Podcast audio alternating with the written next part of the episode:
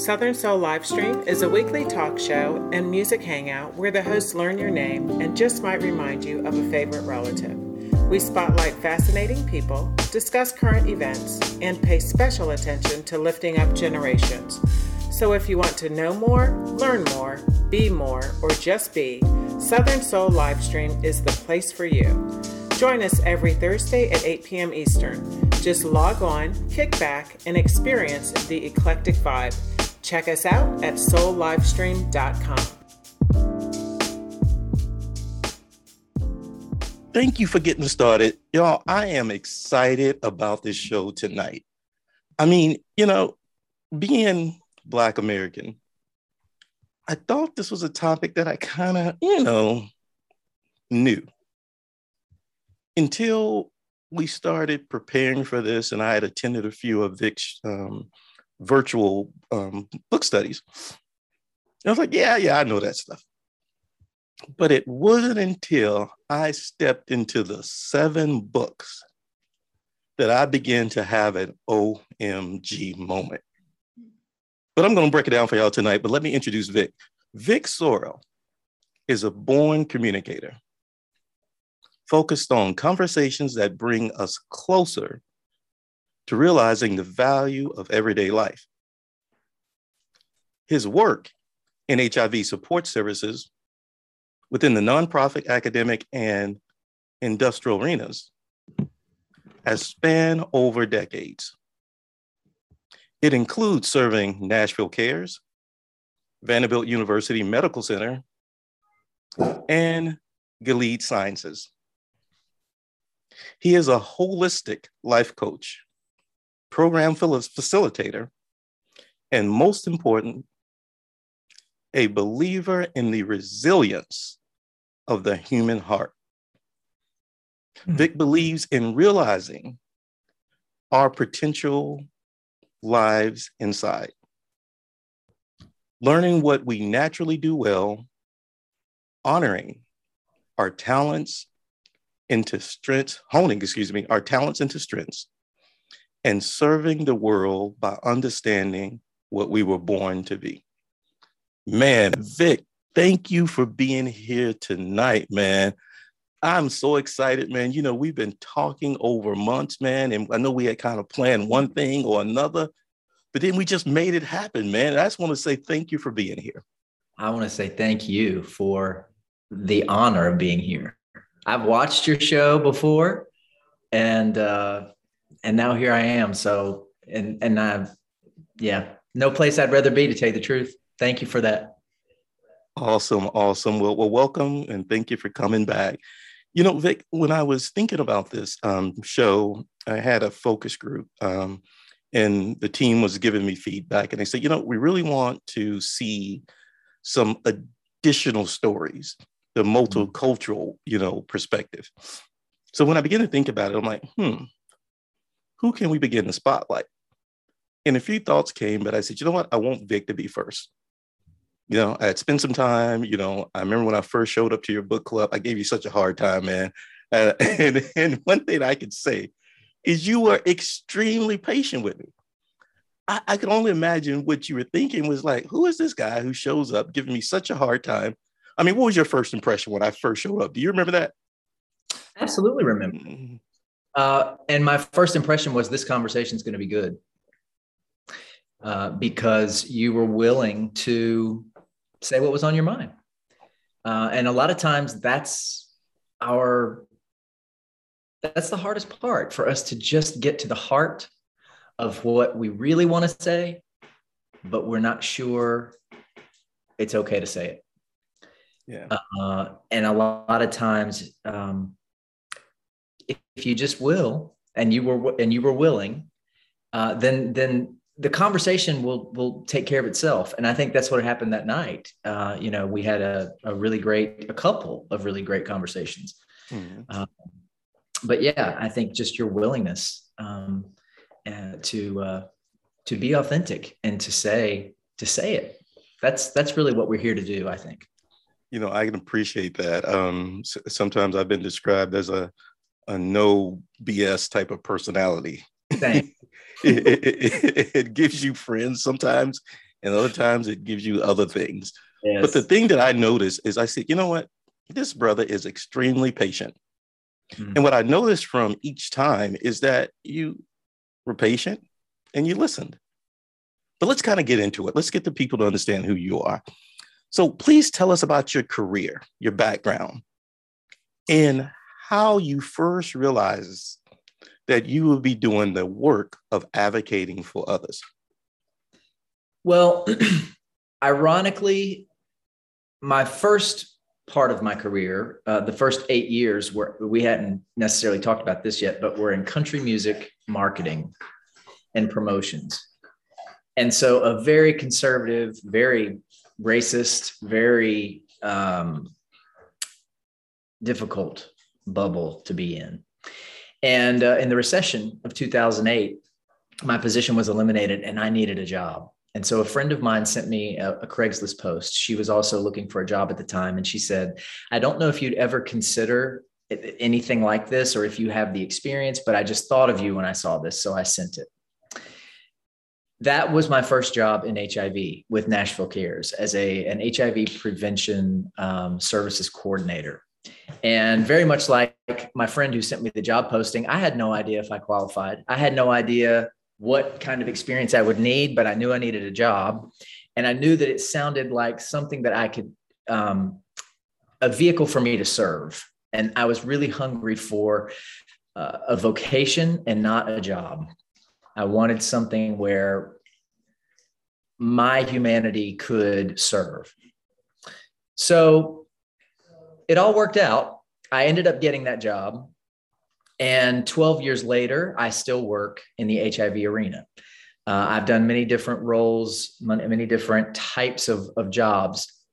But what was so important for who I am now and the work that I do now is that right as I got into HIV, the face and the faces of who was most affected changed. So up until around that time, 2008 ish, mostly because of the media and not necessarily because of fact, but because of the media, HIV was pretty much known to be a white gay man's disease. And within the next five to 10 years, what we started to see in the data was that not only Black men who have sex with men, because not everybody, not every man who has sex with men identifies as gay. And that's important. So, not only Black men who have sex with men, but Black people in general and Brown people are disproportionately affected by HIV. And so then the question becomes why? So then the conversation, as we were just saying, when you have the heart, the willing, to, the willingness to ask the difficult questions, to go deeper, what comes up? Well, what comes up is health disparity. What comes up is racism. What comes up is uh, lack of resources being um, equitably dispersed and made available. So these conversations are the conversations that started to happen when we sat down at tables to talk about HIV prevention.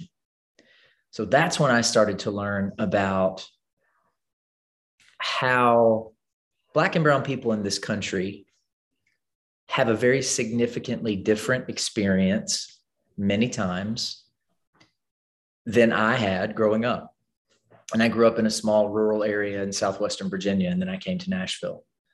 So, learning about those differences helped me to better understand as a white man, period, the fact that I'm gay is is in there but as a white man i'm still uh, privy to an unearned privilege in our society unearned privileges that i don't deserve but that happen naturally as the result of our caste system which you know that's one of the books that we will probably talk a little bit about later not a class system but a caste system that basically says in our country and many others that certain lives are more valuable when they're uh, encased in certain in white skin basically So that's when I came to the place of understanding I have an opportunity. I have an awesome. Yeah, as the result of of that unearned privilege. You know, thanks for sharing that story, Vic, because you know, as I can think through this, I'm just thinking the work of advocating for others is some hard work, right? I mean, it's hard enough to advocate for our own self, right? But advocating for others, I mean, you know, I, I was very curious at how you got started. And I love that part about your, the story where this friend of yours said, Hey, you know, I think this is something that resonates with you. And I don't know what to call it, but you know what I mean? I think she saw something. But but that's a great thing. So let's talk about some of the the, the hard part. And you've already mentioned it why we're here, right? Mm-hmm. In beginning to do this story, I know I was going to have to ask the hard questions. And I'm pleased that when you and I went through our, you know, conversation, he's like, Calvin, let's do it. Let's talk about it. And it made me proud, yes, again. So let's talk about the topic of nice racism. Mm-hmm. Please tell us about how you feel that you have gone beyond where most people exist. You know, I call it just patting themselves on the back, you know, just being proud of what they're doing. But not just you in particular, but if you would just kind of explain that term, nice racism. And if not, I'll kind of jump in there. But I would love to kind of see what you think about that and how you feel that you have at some point decided to do something more than just nice racism? So I think for me, and and many people, this is certainly not a um, a topic that is that is not dynamic. In other words, let me let me rephrase that and say this is a very dynamic topic. So this is one mm-hmm. aspect of um, nice racism. But for me, the first thing that comes up when I think about that is people focusing more, and when I say people, uh, people who are white most often, focusing more on their contribution, what they're doing out of the goodness of their hearts to help others who are somehow not the same, right, uh, as they see themselves being. A lot of times when you're in that space, and your focus is your contribution and what you're doing instead of what you're learning and your own investment in yourself and your education, then what happens inevitably has happened through me. It's a part of it, is you end up doing more harm than good because you get in certain spaces where you don't know how your mere presence as a white person is a trigger is a trigger is a is a is a discomfort and, and a lot of times when we don't know that as white people and we just want to barge in and start talking about how we can help and what we can do and what we think that's the biggest one let me tell you what i think about what your problem is as a as a brown man in this country, right? And let me tell you how what I think we can do to help you, right? There's significant harm there in that. Well, you know, thanks for sharing that because you reminded me in that first session I attended. It definitely reminds me of my experience. And my experience was, man, this guy's a pretty nice guy. But I wonder if he knows about this concept of the white savior.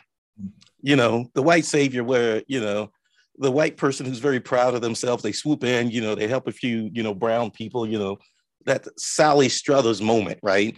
And they go home and they said, I did a great job. Yet this person doesn't realize that they may be doing things, in my opinion, that look good on a resume or look good in their community, but they may not be doing the work. Mm-hmm of education. And I'm going to pivot for a second because I know one thing that you're passionate about is the education part. Mm-hmm. Tell, tell me about this concept of, because what I'm going to conclude from what you said is that you've probably been there, you've been guilty of nice racism, but then you decided to do the work. And I'm calling it the work of education. tell me what's your experience or thoughts about, hey, you know, I was at this place called Nice Racism, didn't know I was there. But then I started doing the work of education. Mm-hmm. Why was that important to you with your personality and what you do?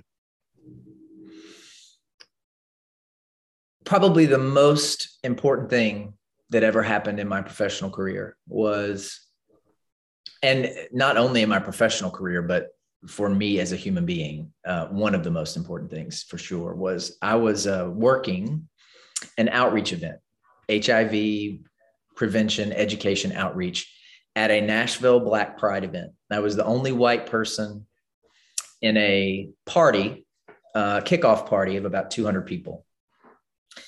And very much unconsciously, yes, I was in that space thinking, it's very cool that I am a white person that I'm in this space. You know, that says a lot about my heart.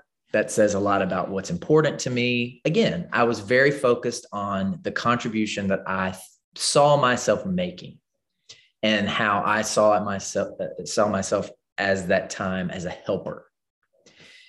So we're there, we're having a great time. All of a sudden, uh, a friend who also happened to be the DJ said over the mic, Y'all, I saw Vic So Real in the house. How's that white privilege working for you now? And textbook white fragility happened for me in that moment. I didn't even know what that meant at that time, but I literally was humiliated I was angry. I was embarrassed. I was all of these things at once.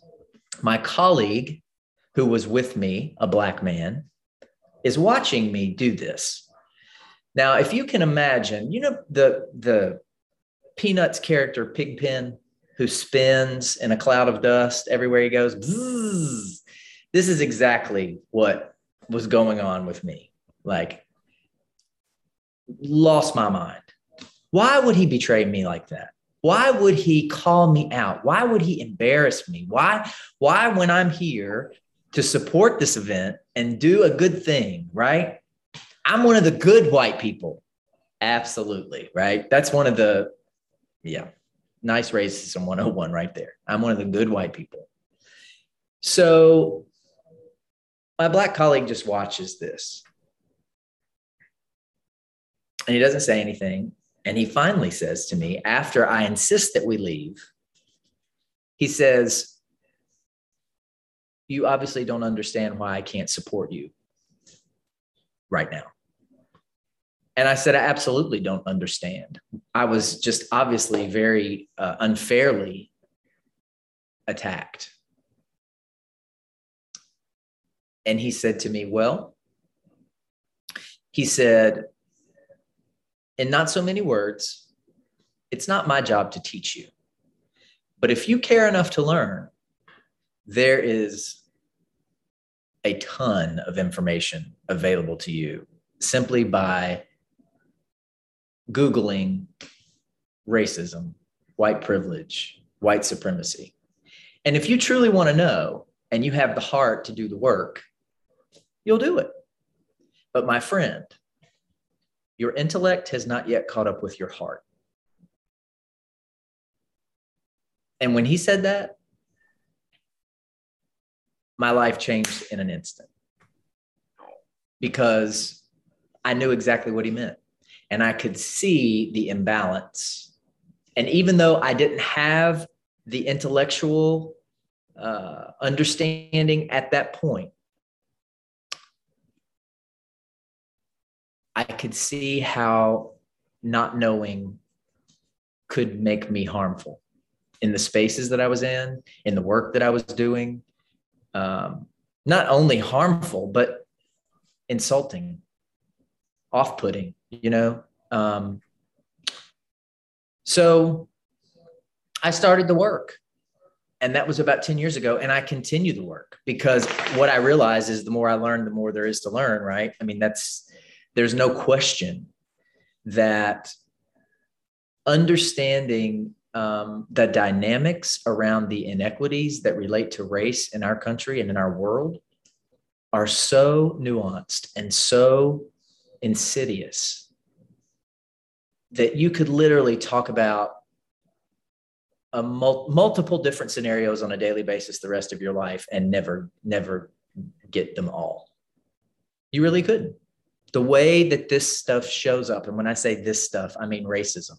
I mean white supremacy in that we have been socialized all of us in a in a society where white lives are have been continue to be in many cases more valued than black and brown lives. And it shows up because it's literally in our dna and that's one of the things that you Resmaa Menakem does an amazing job in his book my grandmother's hands talking about how we literally carry these beliefs unconsciously in our DNA from generation to generation to generation. And it can take up to seven generations for some of the compounded trauma to dissipate. The traumas that we experience on both sides of this equation. Well, you know, Vic, you remind me of a conversation I was having with someone. I was kind of reviewing these books and I shared it with a person, and our conversation was like, wow, this is not just a Black thing.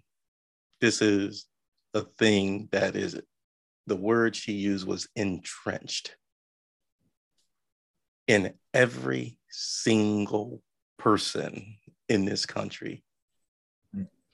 OMG. Thank you for sharing that story.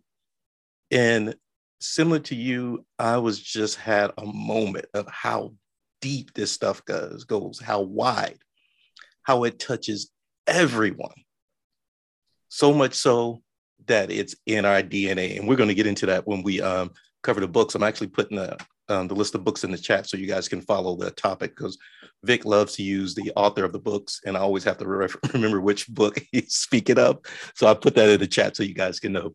So, so Vic, let's transition to this because one of the things that why I wanted to um, talk about this is I have some good friends, right? And and people have been told told me that there are some good, open-minded people out there who really, really, really want to understand what it means to be an ally.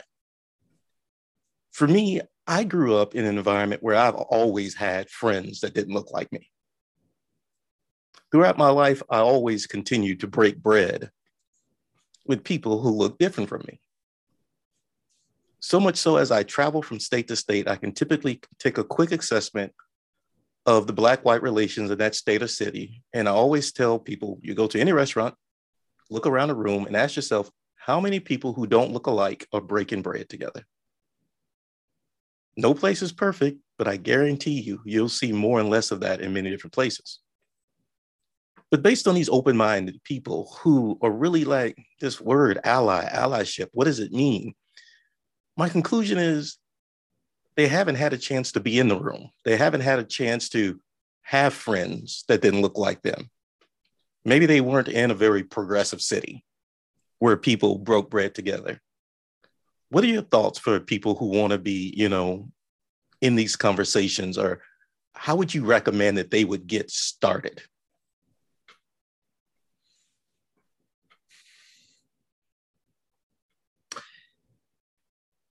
I think personally for me reading has been a great way to not only start but continue. Um, also googling Googling terms that you hear, Googling racial inequity and see what you what you find. Googling uh, white supremacy and see what you find. Because you know a lot of times in our daily sort of vernacular around this subject we think white supremacy is extreme right kkk nazi type um, behavior, that that's white supremacy. But in truth, white supremacy is simply the belief, whether conscious or unconscious, that whiteness is superior, and is supreme and should be. You know how in this country, for white people and among white people, unless we're really working on it, for instance, we have a subconscious belief and expectation that we will lead in the organizations that we are in the churches we're in in the whatever that that our perspective that our opinion is needed because we're white and so therefore as the result of white supremacy being what it is and whiteness always being dominant in this culture from the time of the founding of our country this is baked into us. And if we're not working on a regular basis to see it in ourselves and how it shows up, then we, we naturally fall right in line with it. With, with the belief that for some reason, white culture is more valuable, white whatever tastes or, or preferences or opinions are more important, right? It's in there. And we have to, it takes, it takes work, it takes daily work to be aware of how and when it's coming up.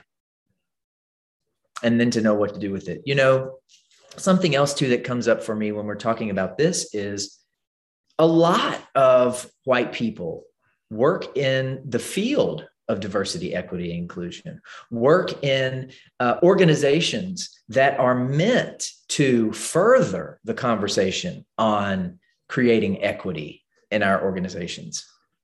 But they don't do the work themselves. They've been to college, they have a degree, they did some work, and then at some point, they became satisfied within themselves that they knew enough to do what it was that they wanted to do. But if they're not doing the the work the personal work on the daily then what ends up happening is they end up in leadership roles in these organizations creating inequity in their own organizations as the result of the, the way that white supremacy is so unconsciously dominant for most white people Wow, I, am seeing some amens in the chat, some aha moments. You know, as they say, eh, you know, where I'm from, some people, including Black people, have this perception of if it ain't white, it ain't right. And I love how you describe it. You have people in DEI, you know, the jobs, the, the roles that are supposed to be moving the needle, doing the improvement, who are still operating in the not doing the work, but in that if it ain't white, it ain't right mentality. Black, mm-hmm. brown, orange, yellow, whatever you want to call it. If it ain't white, it ain't right. Man, I want to go there, but I want to get to the good part, Vic. Man, these books that you have reviewed, um, tell us about this book club that you started, when you started it, why you started it. And, you know, I got some questions, but I want to hit a backdrop first because I know it's so much more than a book club. I was reading an article somewhere where they said, you know, when Black people are in pain, white people start a book club. It made me laugh. Yeah. And here, what did I do? but, but, but, let me say this. Let me say this. There's more to it. First of all, were you finished? Because I don't want to interrupt no, no, no, you're fine. Go, uh, I'm sorry. Go ahead. No, no, no. I think it was perfect. Um, and shout out to my friend uh, and co-collaborator on that project, uh, James Crumlin, who is such an inspiration uh, himself. Uh, he's an attorney here in Nashville, and so this wasn't a white man starting a book club first, uh, but what it was was a black man and a white man starting a book club together with the intention of doing what we could do in our own backyard, so to speak, on Zoom to further conversations that we were really inspired by um, where where occasionally we are now fortunately seeing you know a white man and a black man talking right? Just sharing experiences sharing views. And so the way that it came about was we were both asked to be on a panel for leadership middle tennessee called advancing equity. And james and i during the course of this panel I think we really resonated on several different points that we discussed that day. And so we we set up a Zoom uh, the following week just to kind of get to know each other because we hadn't had the pleasure of meeting before that uh, panel discussion, which was also during COVID. So it was uh, also um, done via Zoom. So when we talked, one of us, I can't remember who it was, basically said, Well, I just feel like we need to keep this going. Like, what what could we do? And so, in the course of the conversation, we landed on why don't we pick a book, pick a date, pick a time, toss it out to our social media communities, and just talk about it. Just talk about what was in the book that made us stop and pause and think and maybe, you know, reflect. So we did. And the first book we did was Ibram Kendi's How to Be an Anti-Racist. Um, we had a great group and a great conversation. And um, that book, in and of itself, to me, is life changing because many reasons. Um, and my, my child, as you can see here, is a little unruly this evening. He yes, the, those fur babies, they can tell when you're having fun without them. Only and, the camp, the, the red light goes on because otherwise he is in his own little world. Mm-hmm. It's the funniest thing. But anyway, um, we'll probably hear him howl a little bit in a minute if we have any siren activity because he loves to do that. So, but anyway, um, back to back to the book club. So Ibram Kendi, one of the most important things I think in that book is he stresses the importance of addressing racism in policy. That if it's not written down, then we're not committed to it. We're not serious. So, what that gave me was an understanding of how I could work in the organizations that, you know, for for instance, Nashville Pride is a is a very important organization um, that I serve, and how can we look at our policies, our bylaws, and work with professionals, consultants who do this work on a regular basis to see how those bylaws and how those policies are either racist or anti racist, and then make the necessary amendments to ensure that our bylaws are anti racist and be an example in our community of what it means to incorporate anti racism into your words into your policies, into your missions, into your commitments. Because, you know, everybody will always say, if it's not written down, it didn't happen. So if it's not written down, we're not really committed. Awesome. Yeah. So that's one of the one of the most powerful things I think in the in the first book that we did. And then it just um it went from there. And we've had seven so far and uh, we're on hiatus right now, but we'll probably pick back up in the fall, later in the fall um, probably November um, with our next book. So, well, we'll definitely make sure we share that information. So when you do pick back up, then people who are here tonight can join. Now, tell me this: out, of the books you read, the seven books, and I put them in the chat. Which one was your favorite, and why? Caste. Okay. Caste was my favorite because to me it puts what I feel like I'm looking at in really solid perspective. For instance, Isabel Wilkerson, the author of Caste, talks about how she doesn't even use the word racism, by the way, in her work, because she feels like we have to have language around the conversation that can lead to openings. And she feels like, as the result of so much confusion around what racism is and what being racist is that a lot of times conversations don't continue past those words racist or racism. It's just over. So she thinks that you know she she speaks about the need for different language around it. I think that's very powerful. Um, obviously if we're going to evolve then we have to continue seeing these things and and in newer and uh, with fresh eyes. Let's put it that way. So in caste you know she talks about how we don't live in a class system as many people would argue but we live in a caste system which basically says that as the result of the color of someone's skin the value of their life is so dictated.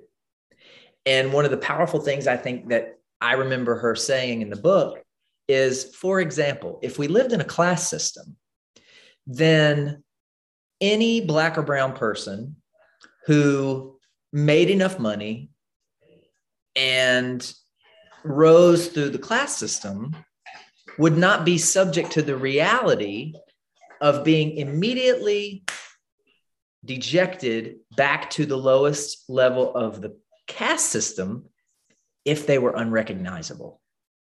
And she gives this beautiful example, uh, powerful example that she lived herself because she rose to the ranks as a writer at the New York Times. And one day she went to interview a man whom she will not name, class. And it's amazing. That's to me, I think if I was her, I would totally put him on blast. But anyway, she she will not name him, but she went to interview him, and he repeatedly told her, I don't have time to talk to you. I'm waiting on an interviewer from the New York Times because he obviously didn't expect that a Black woman would be showing up to interview him.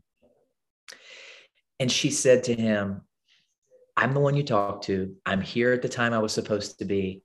The interview is set. Could please, you know, can we please move forward? and he asked her that he was going to need a business card or some kind of credential she said you know i I came straight from home this morning. I haven't been to the office, whatever. I don't have a business card with me today just by chance, but you know, I am the person that, you know, is interviewing you before the New York Times. He never would do the interview. She had he made her leave. So it's a perfect example of how in this example as a black woman when she was unrecognizable when she was not affiliated with the forms that the class system would support it shows how we actually have a caste system because she was de-elevated in that instant when she was not recognizable and able to be associated with a higher class great great great example you know it happens to be that actually is my favorite as well. And it was for different reasons. One thing I love about the book Caste is that it takes India in their history of known public caste and for every role, behavior, formal class, behavior, status, situation, she did a parallel. And she says, This is what happens in India. This is what happens here in the US. You know, in India, if a person is born here, then this is how it shows up in America. And she begins to break it down. Another favorite part of my story is when MLK goes to visit India. And they tell the story of he goes, you know, this is the time he's rising in fame and he's following Gandhi or, or someone and he wants to go to India and he goes there and you know he's received with high acclaim so they give him a tour of the country and things as such and one place that they made sure he stopped is at the lowest of the low in india they're called the untouchables the dalits yes the untouchables and the leader or the teacher of this group of untouchables yes they were excited and he told the children hey we have this awesome person to come and speak to you guys. He's from the US, he's whatever. And he is a fellow untouchable. Mm-hmm. MLK was like, huh? Me? No, I'm MLK. I'm the, I'm the man. Yep. it wasn't until sometime later that he began to digest and realize that he, in that description, was quite accurate. He may have been there as a world renowned visitor, but in his home, he was just an untouchable. Mm-hmm. But let's keep going. Tell me this what was the most difficult book for you to get through and why? I, mm, I won't say difficult, but what I will say is um, sort of the information was a bit newer to me and and not it was the um, Resmaa Menakem um, my grandmother's hands because it talks about you know our experience um, with unresolved trauma that is generational and that's passed down um, generation to generation and so it was a fascinating book but it was not as easily i guess digestible to me because i didn't have as much um, context going into it that I was familiar with. Um, but a very, very powerful read. And I think it puts, it, it, it, brings in the piece that I think we're not yet speaking enough about in the mainstream conversation around inequity and racism. Um, and that is that on both sides, you know, on, on the side of um, uh, white, white people black, and black and brown people, um, the oppressed and the oppressor on both sides. There is generational trauma, generational um, cellular belief that is passed down that affects the way that we show up. But what's so challenging, maybe, uh, is that it is unconscious. So, helping, you know, a lot of the work that I really find valuable is helping white people understand that I fully realize that you don't think what you are experiencing is about racism because it's not consciously about racism a lot of times. But that doesn't mean that it's not about racism. So, getting sort of embracing that understanding that a lot of this that's in me is going to be unconscious. And so, I have to watch at what I'm inclined to do, even though I'm not having a conscious thought about it what's that inclination about? Where does that come from, right? So Resmaa Menakem's um, book is really powerful with regard to uh, to that that information. You know, it's it's funny how you describe it. I, I would definitely say it's on the softer skills side or the things that are I don't know the best way to describe it, but if you're a psychologist or a, a therapist, then I think you'll really like this book. One last question, and then what we're going to do is take some questions from the audience. So, mm-hmm. audience, if you would, we're dealing with a sensitive topic. So, if you don't mind, if you want to ask a question, then turn on your camera and raise your hand. Um, we'll give you a chance to ask the question. If you're more shy or want to be, you know, less, you know, let's say visible, feel free to type your question into the chat and we'll make sure we get it there. So we're gonna do some open discussion. And also we have DJ Afrosheen tonight, Lady Afrosheen. She's gonna, if you guys were here earlier, she got us started. She got us all in the zone. So she's gonna come back and you know play some more music. But before we um, hear DJ Afro Sheen, let's get ready for some questions, and let's um get one last question for Vic um, before I go to the audience. So Vic, you know, knowing what you know now, if you had to start all over, because in dealing with this topic, it's really hard for me, even right. I'm one of those persons where I can't watch too much of this stuff on TV because I become overwhelmed. You know, I'm an empath, as some people would say. You know, I'm sensitive to these things. It really it, it gets into me, right? Mm-hmm. So in preparing for the show, I had to really get my mind right, you know, but eventually I got through it. Mm-hmm. Knowing what you know now, if you had to read these books in a different order, which book would you read first? And which book would you probably read last? Just to kind of help you get into the topic. And this is for people out there who are considering getting started and, you know, starting to reading these books now. Mm-hmm. Um, I think the first book I would read is the Oluo. Um, so you want to talk about race? And the reason why I think I would have read that first in hindsight is because I think she does a brilliant job at, first of all, making you, as the reader, feel like you are sitting across from her on, at a kitchen table and she has her beer and you have your beer. and she's just telling you the truth about her reality and she is not blaming you for it she, as a white person, she's not blaming you. She's not changing her experience in order to make you feel more comfortable uh, about what her reality has been. And she is very clear about accountability and about what she feels like is hers to do and what she feels like is mine to do as a white man. Um,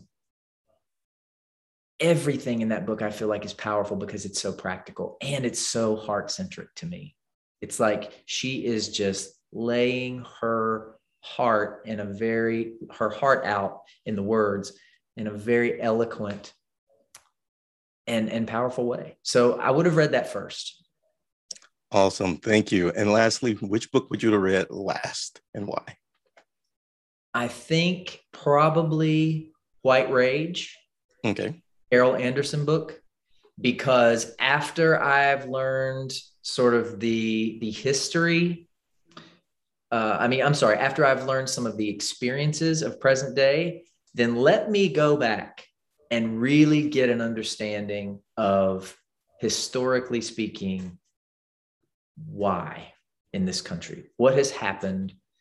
What have been the ways that white men specifically have banded together to create legislation and again policy intentionally to keep black and brown people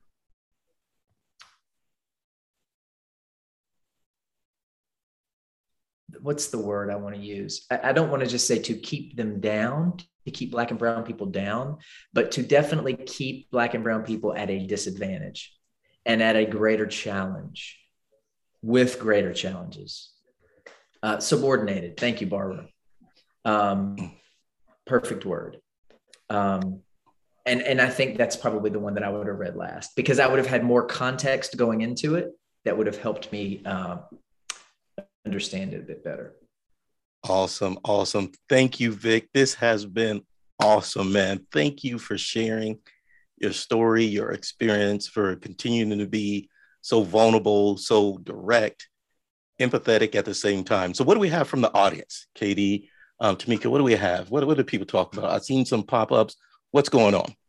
So I'd like to give the first question to Arva, and then I've got a question coming to you from Ellie. So Arva, please turn on your mic. Thank you. Thank you so much, um, Vic. This has been awesome. I have a question for you. So I want to know how did you persist past the, oh, that wasn't my fault. Oh, you know, I never did anyone anything to anyone. Oh, this is uncomfortable you know, ee, you know, because there are a lot of um, well-meaning white people who who say, "Oh yeah, you know, I got to do something. You know, we have to do something," and then when they start to do the work, there's like a cognitive dissonance going on. Like, "Oh no, this is too much," or "Is it really that bad?" Um, or I just feel uncomfortable. So, how did you push past that? How did you persist in order to continue to do the work to become an, an ally? The support of chosen family. That's a huge, it's made a huge difference in my life. Um, the the work that I do as well. I mean, it's it uh, working in HIV. You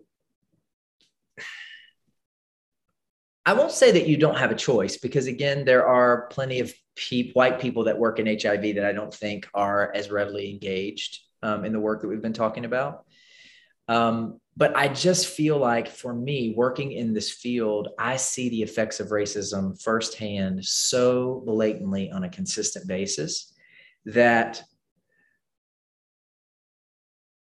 uh, and again, maybe it's about my wiring and my personality. I'm that person that I, I feel like if you see uh, a spill you know, if you see something that needs to be done, wipe wipe the spill up, do something. You know, what can I do? I need to be about the business of addressing whatever it is I'm looking at. So I think that's a lot of my wiring.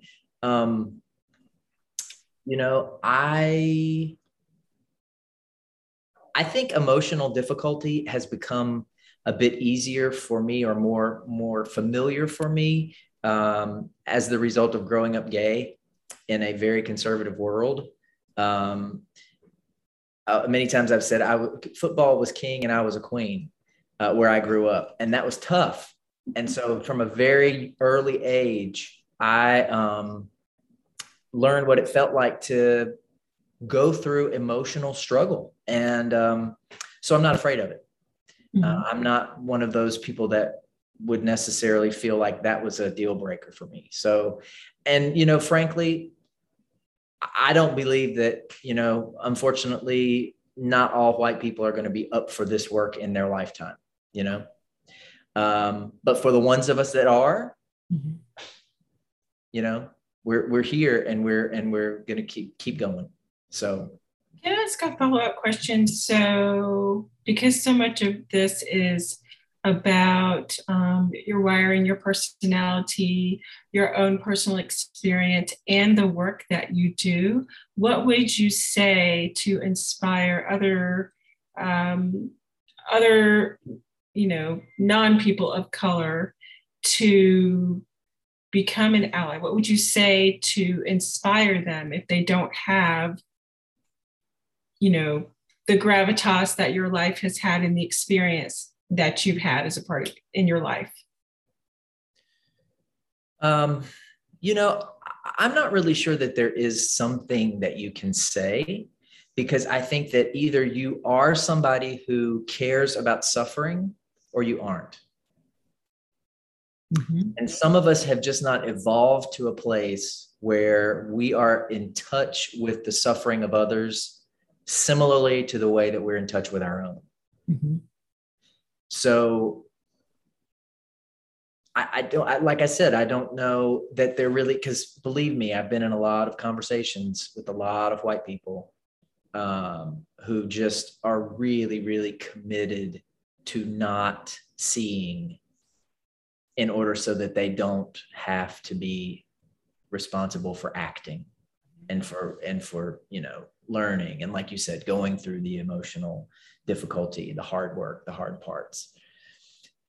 I'm not sure that there's any one thing you, or, you know, I wish there was a magic sentence that you could help people see, uh, see it differently. But my focus is more I'm here for those who are ready, and I'm here for uh, my own continuing, my own education. Uh, that's my focus to, to continue my own education and to be here and support and service to those who are also ready at this time.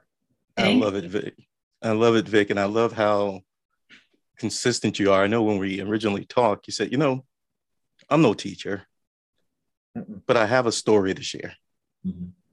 And I want to share my experience. And it just made me think about that old fashioned testimony and sharing your story. So I, I love that. Katie, what you got next for us? Sure. So, um, again, Vic, thank you so much for being with us tonight. We really appreciate it. Um, you've been absolutely fabulous. Um, I have a question from Effie who wanted me to ask this question for her. She wanted to know, first of all, she wanted to thank you for being here also, but she'd like to know how your actions changed after studying the books. Can you share that with us? Yes. And I think I can think of a few main ways, but literally, you know, there's no way that I could sit here and tell you all the ways, but I know some of the ways are I'm much more about the business of not being afraid to call out, for instance, in a board meeting. Um, were we not going to, I just did this last night, so that's why it's top of mind. Were we not going to look at the uh, part of the bylaws for new board members that says you have to have previous board experience in order to serve. Because a lot of times service on other boards of directors is not is not something that's made available to black and brown people. uh, for many reasons. And so, if we have a stipulation in our bylaws that says you have to have previous board service in order to serve on the Pride Board, well, that can be considered to be racist. So, it's a prime example of you know trying to grow in my understanding and my awareness of how I can help policy change. That's really, really important. Policy, policy, the, the written part. And then also, you know, realizing that as a white man, I don't need to always be heard from. I told um, I told Calvin, you know, sometimes it's it's we need to hear from a white man. Sometimes we don't.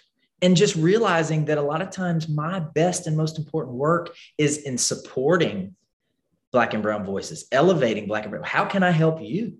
How can I, you know, not necessarily, I don't necessarily need to be the president of the organization, but let's elect someone who can serve and then let's figure out how we can best support them in their service in their place of visibility right um, that's something that you know has really been a new understanding in the last you know five or so years that you know i don't have to always talk or be you know there's there's a place and a time but it it's not always and you know my opinion is not the most important because i'm the white man you know so those those kinds of uh, I guess realizations uh, are a few things that come to mind. But you know, I know you just made a friend, um, Vic, because Katie is so happy because I know she's getting ready to talk about her board experiences. Yes, she is. Did you see how happy she got when you said something about boards? that's not it. That's not it. Actually, my follow up question to you, and again, thank you, Effie, for your question, is how do you balance um, sharing your expertise with knowing when you need to step back and and not speak how do you how do you walk that thin line well first of all the default is not speaking that's the A. and then when i sit with something for a few minutes and i feel and i you know i'm like now do i really does this really need to be said does this really need to be in the space um, if I, so the short answer is it's very intuitive.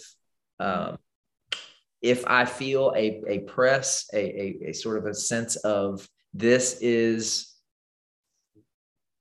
where you are needed now, then I will. But um, it's it's it's about an awareness of and a consideration, a pause, and you know Maybe somebody else will say it. Maybe let me wait a little bit, see if somebody else says it first, right? Um, I think that in and of itself is just very different from maybe how I was 15 years ago. Mm-hmm. Uh, just that pause of consideration that there are other perspectives and opinions and voices in the room how, awesome. How available are you to teach other people? right? Yeah, I told you. I told you she's going to network. You already have his email address, Katie. Available. Available so, for this conversation anytime for sure. Yeah. So, so Vic, I'm gonna make sure we share information because I know um, your website had changed or something because it wasn't working. But if you don't mind putting in the chat how people can be in contact with you, you know, sure. we typically share social media websites. Your website was redirecting to a weird place. So please share contact information. So um, I'm pretty sure Vic does consulting work, he does DEI work. And as you see, he's a friend. He's willing to sit down and talk with everyone. And I know Katie uh, we will be inviting you to come speak to some of her board meetings because she already excited. So let me recap the show, right? Tonight, people, we broke it down for people who just got here, cause I know y'all here to see DJ Afro Sheen. You know what I mean? They ain't come for Daddy Rich. They came for Afro Sheen. But okay, it's okay. I mean, she got the name right, but Afro Sheen is now on Southern Soul, right? So, but anyway, we talked to Vic. Vic gave us his honest story. Hey, I'm no teacher. I'm just a person with a story to share. Vic went from working in HIV support where he advocated for people learning and benefiting from the skills of empathy and relating to things where two plus two just wasn't adding up. Then he continued to do his consulting work and getting into DEI, starting virtual book clubs, not because Black people were in pain, but because he had some deep, heartfelt conversations with some close friends. He had an uncomfortable moment. But Vic says, hey, based on how I grew up, I wasn't afraid. I was offended. I was in my feelings, but I got over that. And I persisted to educate myself on what's been going on. And now his book club is seven books in, and they'll be starting up again to go into some other books. So thank y'all for being here tonight. Vic, thank you for sharing your story. Look forward to being in touch. Katie will put you to work, so feel free to say no if she invites you to too many board meetings. Thank you for joining us at Southern Soul Livestream Talk Show. Join us weekly at soullivestream.com. If you're joining us live, we'll take a quick music break and then come back for discussion with the audience.